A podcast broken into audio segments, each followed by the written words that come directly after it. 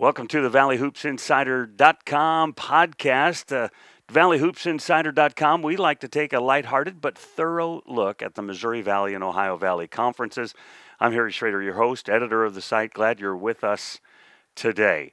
Uh, I want to tell you about some of our sponsors here locally in St. Louis Rhymes Heating and Cooling, 638 8181. They are an integrity filled, honest company that will take care of all of your heating and cooling needs my parents' house, my sister's house, my house.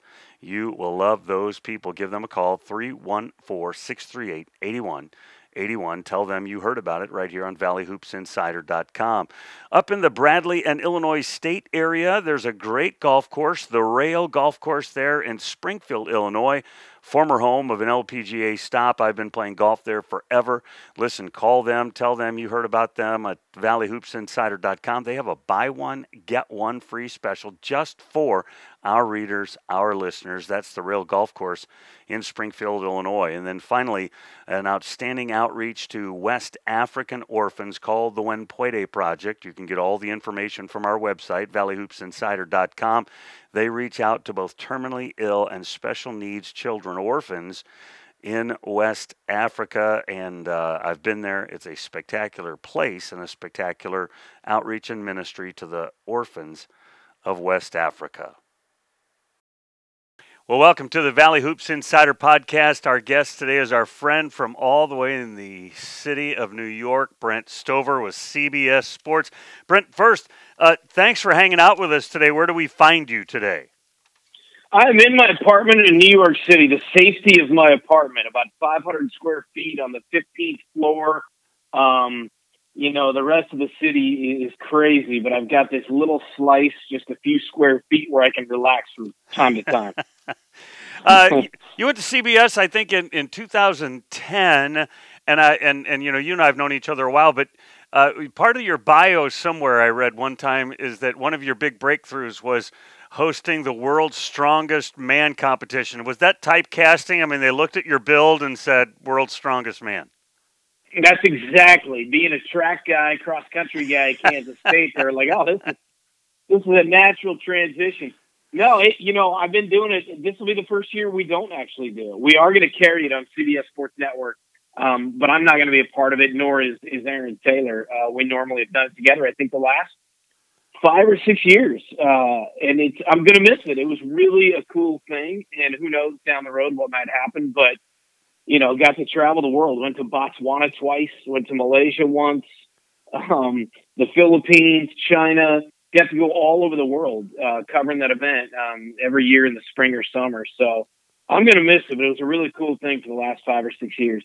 You do ball games. You also do studio things there for CBS, and I want to talk about that. But when I, on purpose, I thought, well, I know Brent, but maybe I ought to find out something else. So I Googled you. Of course, that's what we should all do. That's mm. you know great, mm-hmm. great journalism. And uh, and and and about the third thing down, you know, if you if you go on Google and you say. Uh, you just Google somebody's name. About the third or fourth thing down is videos. So when videos pop up, when you Google Brent Stover, the second video is you and me on a video when I interviewed you a couple years ago at Arch Madness. So I feel famous. No, it's unbelievable. I noticed that the other day. Someone brought that to my attention, and uh, it's crazy. I, you know, and I actually, I'm one of those guys. I honestly don't like the way I look in pictures and video, whatever. and I realize that's interesting because I'm on TV. But on honest to God, you know, you know, beers on the table here. You know, I'm telling you, I'm my deepest dark secrets. Uh, but I don't love, you know, still shots of me. And that one, I was like, dang, we, I, I look, I look fine, look okay there. I'm passable in that picture. And next to you, I mean, you look phenomenal no matter what. So that was another thing that I was a little bit apprehensive about. But uh, overall, I thought we took a good picture. There you go.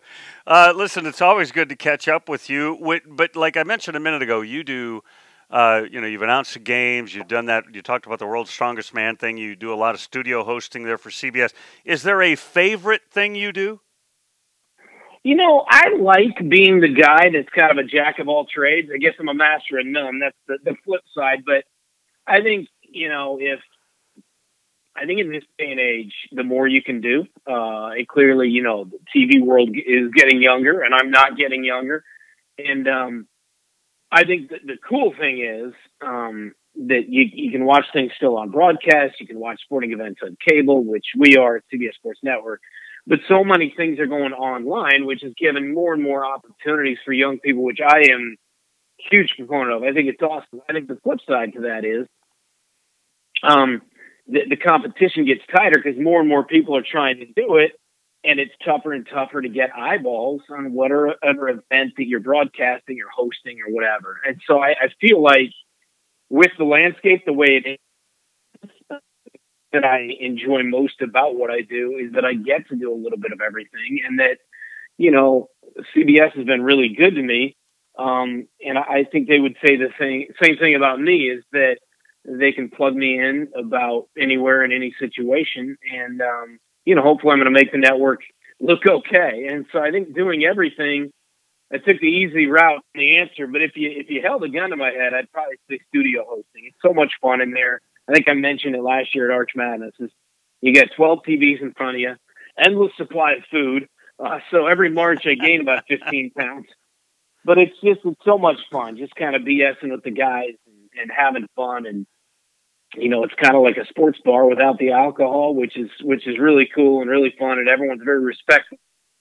Um, we get after each other a little bit, and we're in there for a lot of hours, and we just sit and watch games all day and night. And so I would say that's probably my favorite thing. Plus, I don't have to get on a plane. I can walk across the island and of Manhattan and be there in 30 minutes. So I would say that's probably my favorite. So you guys during March Madness, when there's eight million games going on all at once, and I guess that's almost an every Saturday thing for you, honestly. I mean, games going on like crazy, but but I know that you put in a lot of hours during March Madness and those days when there's eight games or 16 games or whatever it is, and you're watching them all, breaking in and out of half times and all that. It's got to be a little hectic as well. It's hectic. It's a fun, exciting time, and there's a lot. There is a lot going on. Um, but yeah, you're there for 10 to 12 hours and you're trying to see as much as you can. Now, at CBS Sports Network, it's interesting that we, because the games are on CBS, TNT, TBS, and truTV, since we don't carry games, what we do is provide shoulder programming. So we'll be on like during a lot of the games. Like we pick different windows. Like we'll take a two or a three hour window when there are fewer games going on.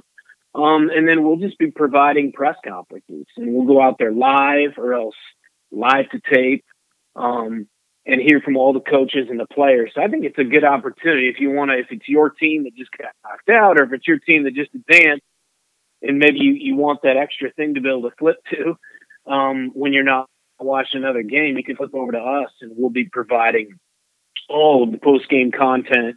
You know, I'd say about 80% of it live as it's happening, and then kind of give our own breakdowns of the game. So it's a unique thing and a, and a cool thing that we get to do when uh, like I'm at an event like uh, one of the regionals is or the first two weeks first weekend of the tournament is here but when I'm out of town covering a like a regional or whatever and it's the, kind of the day off one of the things I love to do like meaning for our region is I love to just sit there and watch the game, watch it go in and out, listen to all that you guys are doing because I pick up the whole panoramic view. I, I get the feel of the whole tournament. Is that what you guys are going for? Yeah, I think that's exactly. So it's good to hear that, and and that's the type of feedback we we hear from time to time. Is, um, you know, that's what we're there for. Is, you know, it used to be obviously when all the games were just on CBS.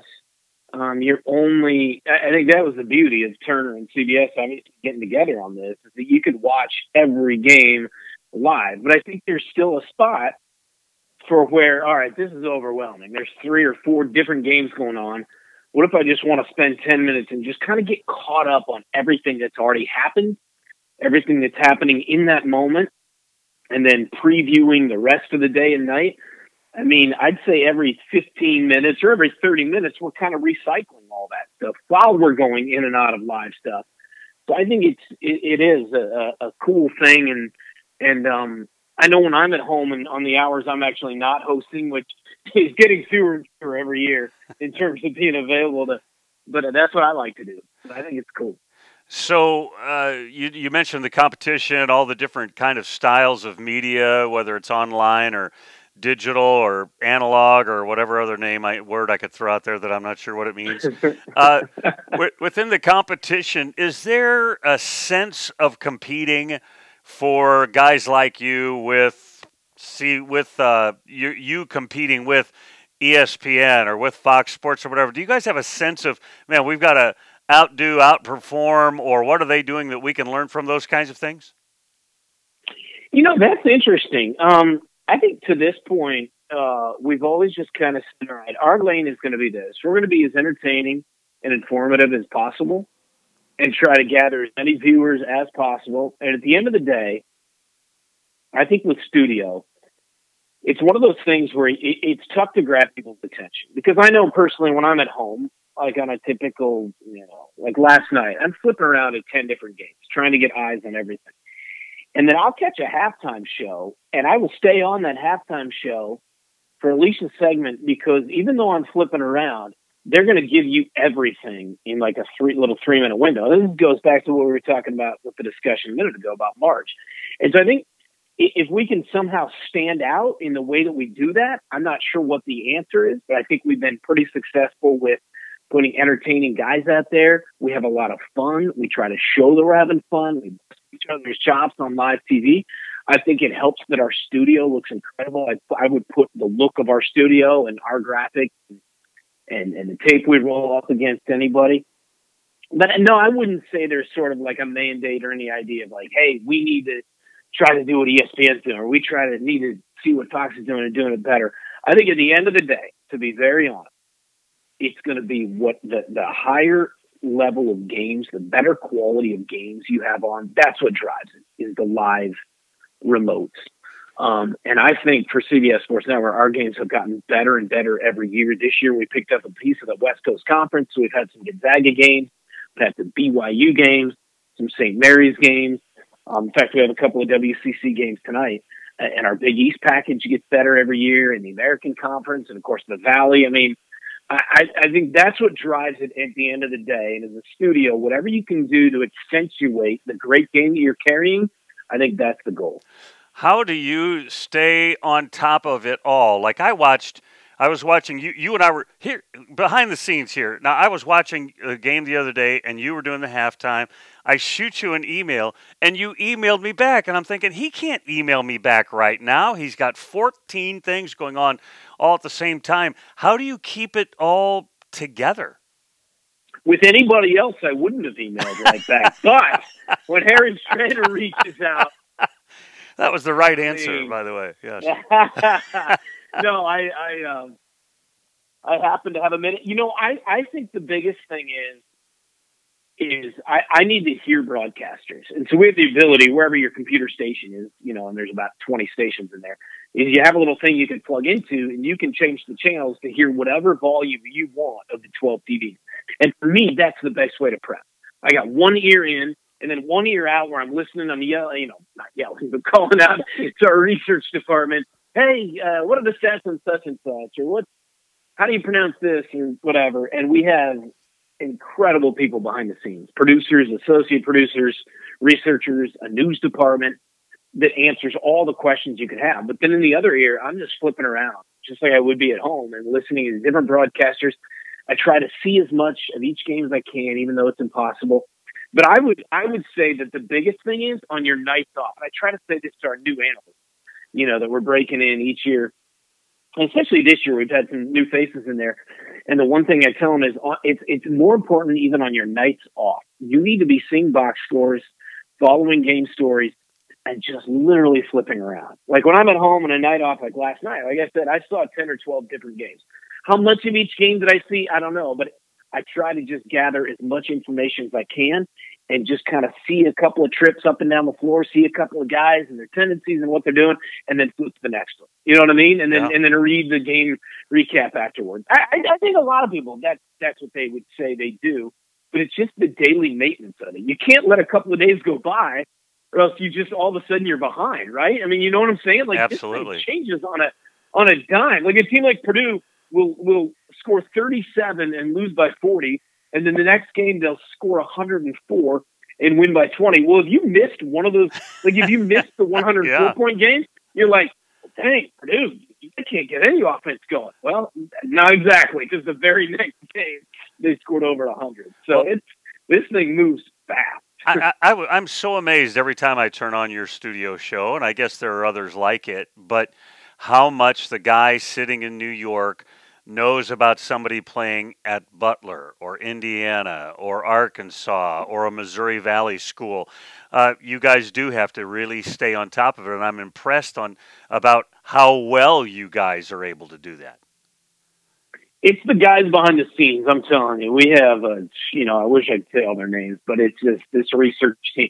I will, I will say that we have the best culture of any, and I've worked for some really cool places, and it's not a knock on anybody else, but the culture at CBS Sports is is amazing, and it goes across the hall too. You walk 20 feet away, and Clark Kellogg and Seth Davis and either Adam Zucker or, or obviously we get to this time of year and it's more Greg Gumbel, uh, and, and they're over there and, and and they've got their own research staff, but it's all just within this little circle. Um, you know, on the same floor where we can just bounce back and forth. And a guy like Clark Kellogg, he'll get off the air at five o'clock or whatever after the Saturday doubleheader. He'll come out hang out with us on our side and watch basketball for three hours. Wow. You know, and so then you're you're mixing it up and just and then so that's what Seth Davis does every Saturday. He'll be on main CBS and then he'll actually come on air with us and be on all night. So I just think we've created a culture where everyone likes being around each other and everyone's just kind of sharing information and sharing stats and sharing stories and coming up with ideas and getting in good arguments, you know, and I think when you're around that, it's hard not to just be able to pick up on it. And then that kind of just comes out over on the air as well. And being around guys like Gary Parrish and, and Seth Davis and Jon Rothstein, especially these insiders that do talk to these coaches on a daily basis, uh, and just being around them and picking their brains. And I, I think so I have to give a lot of credit, honestly, to the people around me to where they can make me look, you know, like I know what I'm talking about. All right, a couple basketball questions. Uh, today they announced that Kevin Stallings is getting a show cause thing against him for his time at Pittsburgh, had extra coaches and yada, yada, yada. Uh, this whole big court case that's been going on for about a year and a half is still going to rock, uh, it, it appears that it's still going to rock the college basketball world a little bit, isn't it? Yeah, but when? I guess is my question. Cause, I mean, Will remember Will Wade at LSU last year, right before the NCAA tournament, was stripped of his duties. Right, right. like he had to sit out the NCAA tournament, and he had a national championship caliber team. And then this year, he's reinstated, and no one has talked about. It. Like, just eh, all right. Well, that was like it was like you talk about things and the storylines moving fast. I mean, it's almost yeah. like it it's like it was a huge deal for two or three weeks, and then it's like, and it's the same. You know, Bill Self KU gets thrown out there in Arizona with with Sean Miller, and and so you know, a guy like Bruce Pearl show cause. Right. You know, a few years back. Well, now, now he's, I mean, he was in the top four last year, and we're talking about international coach of the year, and he's having another great season this year. So, I, yes, at some point the other shoe is going to drop. Yes, but I don't know when it's going to be, and I'm I struggle to know, Harry, how like serious to take it because I think we all were like deathly serious. But then like it just nothing really there weren't you know, there were some guys, some lesser guys penal, penalized, but in terms of like head coaches and the big names that you know are, you know, skirting the rules on some level, it just sort of like kind of went away. So I really am flummoxed by that whole thing. And quite frankly, I try to ignore it. I know my job is to you know, it's just so much more fun to talk about the games and the athletes and yeah. the, the great stories. But at some point, it's it's yeah, we're not done with it, and the Stallings thing is is disappointing. Um, you know, can he rebound it from it? Sure. I, you know, obviously struggled toward the end of his tenure there at, at Vanderbilt. I think it was a little shocking that he even got the Pitt job, and clearly things didn't go all that well there. So a guy like that, I don't know if he can rebound from it. But the one thing I would say is a guy, you know, is going to get his name dragged through the mud like that, and that's fine. I'm okay with that. But there are tons of guys doing a lot worse than that, and so I think it's scary, a little bit dangerous when we just pick, we kind of hand pick. Oh, this guy's a bad guy. He cheated, but then we're completely ignoring all these other guys that are doing that and worse.